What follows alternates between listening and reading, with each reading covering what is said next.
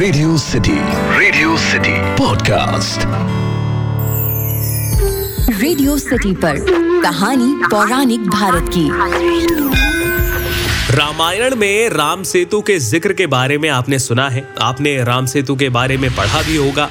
लेकिन जिन्होंने राम सेतु को बनाया यानी कि नल और नील उनके बारे में ज़्यादातर लोग नहीं जानते। और आज इन्हीं की बात करते हैं। रेडियो सिटी पर मेरा नाम है अखिल और आप सुन रहे हैं कहानी पौराणिक भारत की। ये एक ऐसा पॉडकास्ट है जहाँ मैं आपके लिए रामायण, महाभारत, पुराण, लोकगीत लोक कथाओं से ऐसी कहानियाँ लेकर आता हूँ, जिनके बारे में ज़्यादातर लोग नहीं जानते। दरअसल, रामायण से पहले नल और नील को कोई नहीं जानता था। ये दोनों भाई सुग्रीव की सेना में आर्किटेक्ट थे और इन्होंने ही राम सेतु का निर्माण करवाया। नल सुग्रीव की सेना का वानर वीर था। सुग्रीव की सेना के सेना नायक भी आप इन्हें कह सकते हैं और ये इंजीनियर थे। इनके अलावा नील जो थे, वो सेना के सेनापति थे। बताया जाता है कि नील के साथ एक लाख से ज़्यादा वानर सेना थी। सेतु बनाने के स्थान की खोज नल और नील ने ही की थी।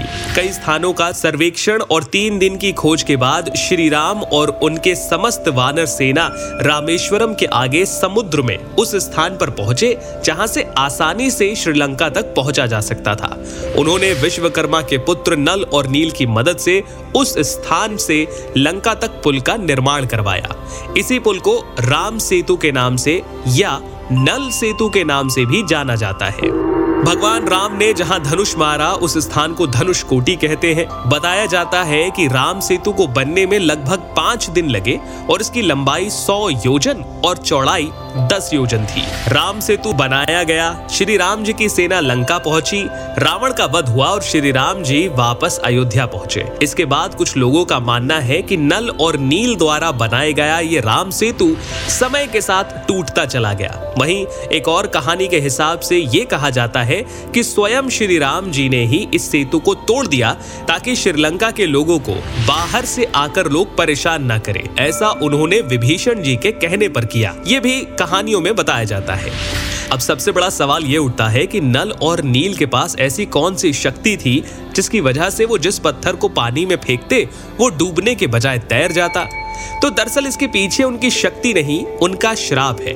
एक पौराणिक मान्यता के अनुसार, नल और नील भगवान विश्वकर्मा के वानर पुत्र माने जाते हैं, और बचपन में ये दोनों बहुत शरारती थे। नल और नील ऋषि मुनियों को इतना परेशान करते और उनकी चीज़ों को समुद्र में फेंक दिया करते थे। तब दोनों बच्चों से परेशान होकर ऋषि मुनियों ने उन्हें श्राप दिया कि वो जिस चीज़ को पानी में फेंकेंगे, वो डूबेगी नहीं।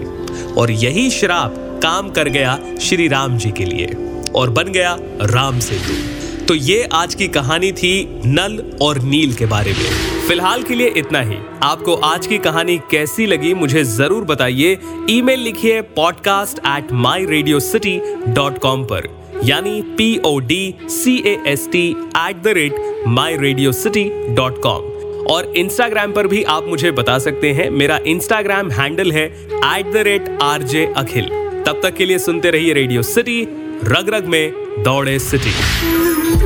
रेडियो सिटी पर कहानी पौराणिक भारत की।